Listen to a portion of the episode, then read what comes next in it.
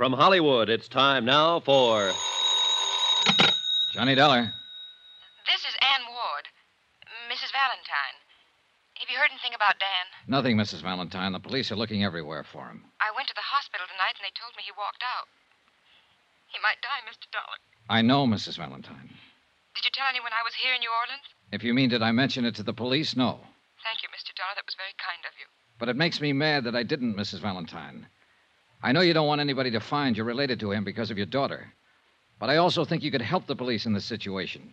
You could help them find Dan and put him back in a hospital. Mr. Dollar, would you come over and talk to me, please? Please.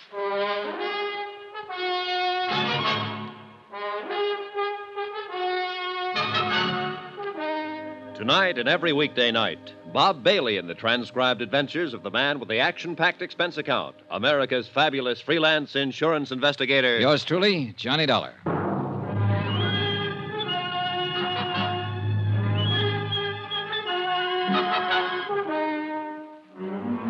Expense account submitted by Special Investigator Johnny Dollar to the New Britain Mutual Insurance Company, Hartford, Connecticut. The following is an accounting of expenditures during my investigation of the Valentine matter. Some more expense. I believe this is item five. Yeah, four bucks. Four drinks for myself. When the next big shot of the roaring 20s, like Dan Valentine, carries a $50,000 life insurance policy and walks down the street one day and gets himself shot and refuses to disclose who fired the bullets, I have to do the worrying for the insurance company.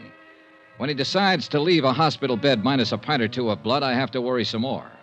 I needed those drinks. You can just say I liked what I'd seen of the guy, and I didn't want him to walk around New Orleans bleeding to death.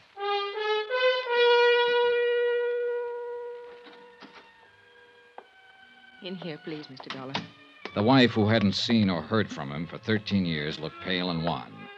It was obvious that the strain was beginning to tell on her, although she tried hard not to show it. Doesn't it ever cool off in New Orleans? Sometimes. But I'm not here to talk about the weather, Mrs. Valentine. You know that. Yes, I know. Well, don't just stand there and give me the tears then. If you've got anything to say, say it. If you know anything that'll help, let me know about it. You're perfectly right in being angry with me. Mr. Dollar, I honestly don't know where Dan is. Well, do you know why he'd get up out of a hospital bed and endanger his life? I have an idea he might have wanted to see somebody. Who? I don't know. The two men who shot at him? Perhaps. I just don't know. We aren't getting anywhere, Mrs. Valentine. Look, I'm going to talk to you frankly. Why did he come here to live in New Orleans? Well, I... You live in New England with your daughter, Teresa. Obviously, Dan thinks a great deal of you and her. He's given you everything, provided for you with all of his troubles. Spent 13 years in prison. I can imagine his thoughts about you and her while he was in there. And yet he comes out and lives 2,000 miles away from you. He didn't want to interfere with Teresa in any way. Sure. But it seems to me he'd want to look at you, at her, certainly. Even if it was a matter of living in Boston and taking a bus to New Salem and standing on a street corner one day to watch the two of you cross the street. That sound reasonable to you? If you put it that way. Well, look, there's some reason he picked New Orleans. Some reason he didn't give himself the little gratification of just looking at you and Teresa. Why? Why here? I'm sure I don't know. And why is he running around now? I can't answer that either. But it must have something to do with you and your daughter. Obviously, you're the only ones he ever cared about. Well, I honestly don't know. well, and I, I can't help you, and I can't help myself or him. You mentioned his having a reason to be in New Orleans. Maybe What? there was a man named Webster, Conrad Webster. He was a member of the Illinois Bar once in those days. Did a great deal of work for Dan and friends of Dan. I think he lived here. Wait a minute. I've seen that name.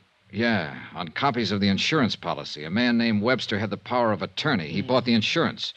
There's a trust in there for your daughter. Yes, Conrad Webster was an old friend of Dan's. I don't even know whether he's alive now or not. He drank a great deal later on. Think he lived here. Was he the kind of friend Dan would go to if he needed help? Yes, I think so. All right. What are you going to do? It's just something to look into. I'll try and find Webster, and maybe I can find your husband. Thank you for coming by. I needed somebody to talk to. Hmm. what? I hope he stays alive, Mrs. Valentine. Item seven, $16. The money it cost me to find out the location of Conrad Webster. I started at his last known address, followed a series of bars, and finally got information from a bartender that led me to the crummier half of a decaying duplex on Gentilly Street. Everything was quiet for Gentilly Street.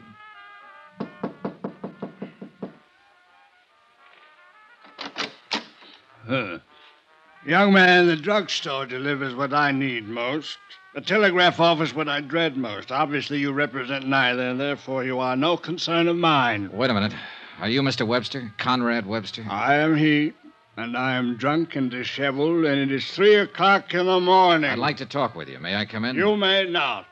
This isn't exactly the hour for making calls, but I did stop by and pick up something to take the edge off. Ted, huh? It's bonded. Oh, inside, inside. Now then, you uh, were going to apologize. Here you are, Mr. Webster. Uh, uh, oh, well.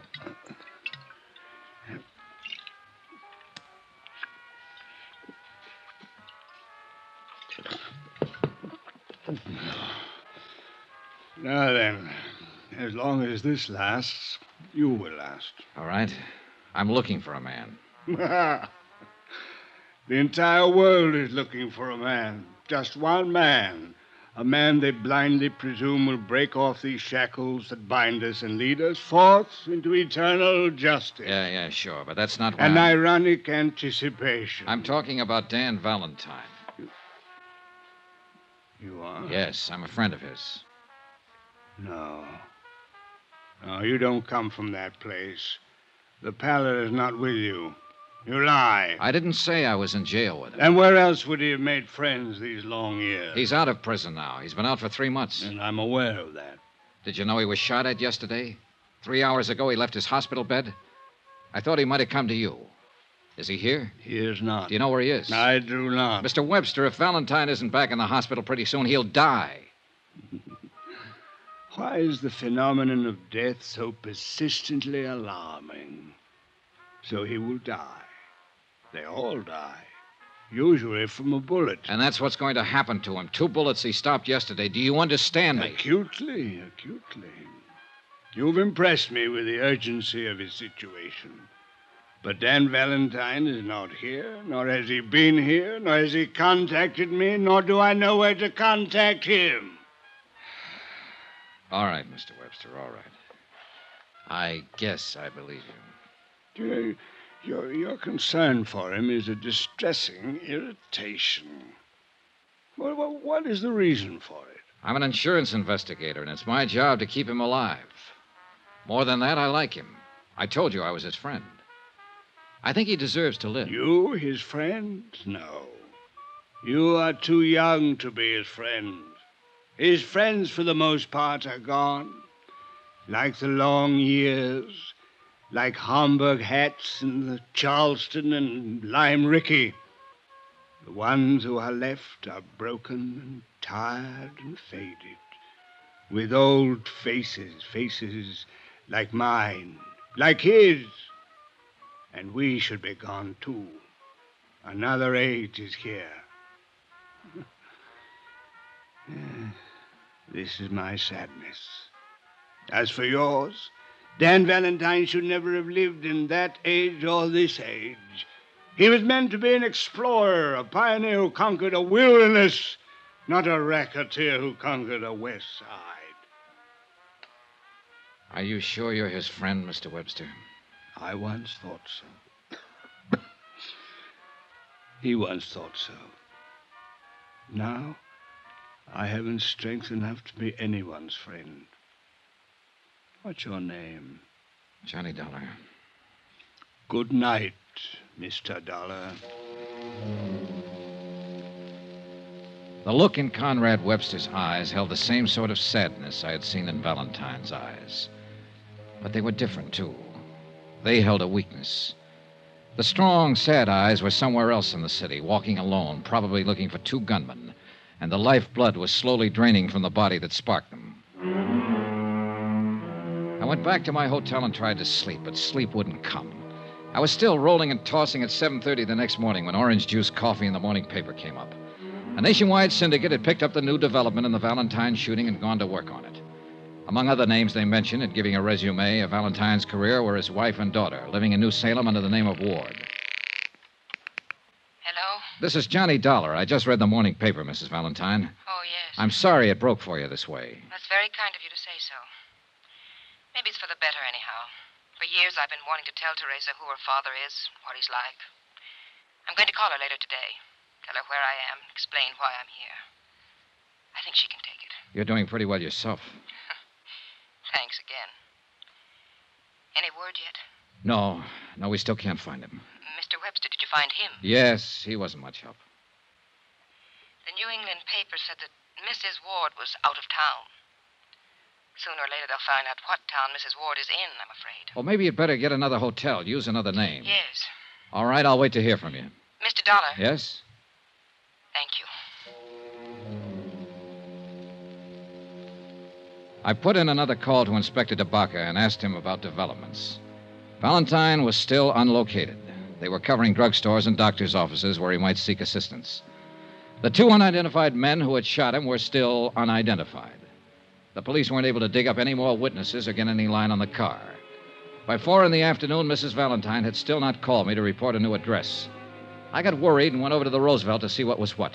I was surprised to see Inspector DeBaca in the lobby talking to the bell captain. All right, son. If you remember anything else, call me here. Yes, sir, I sure will. Hi. Hi, Dollar. Well, you want to talk first, or you want me to? All right, I'll talk first. Mrs. Valentine's been staying here under the name of Ann Ward. You knew that. Yeah. Why didn't you say anything to me? She asked me not to. Doesn't make any difference now, anyhow. That boy over there called us a little while ago. He said that Dan Valentine came in here this afternoon, went upstairs, came back down 15 minutes later with Mrs. Valentine. They both left together. Yeah, he must have seen the story in this morning's paper and guessed she was in town. That's the way I see it. Well, we're right back where we started from, and I'm about sick of it. We're a little better off. Two people are easier to find than one. We found them all right at 7 o'clock that night, and it was easy. Three squad cars were already drawn up in front of the little hotel, and I noticed with a sinking heart that a hearse was there also. Dan Valentine and his wife were dead.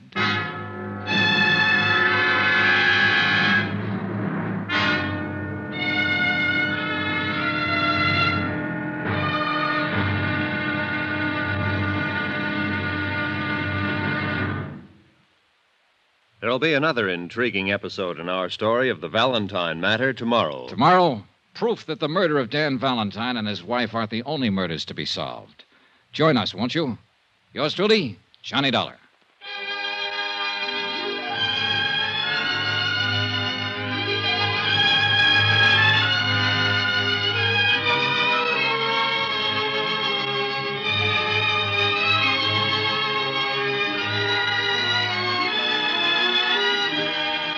Yours truly, Johnny Dollar, starring Bob Bailey, is transcribed in Hollywood. Written by John Dawson, it is produced and directed by Jack Johnstone. Be sure to join us tomorrow night, same time and station, for another exciting episode of Yours truly, Johnny Dollar. Roy Rowan speaking.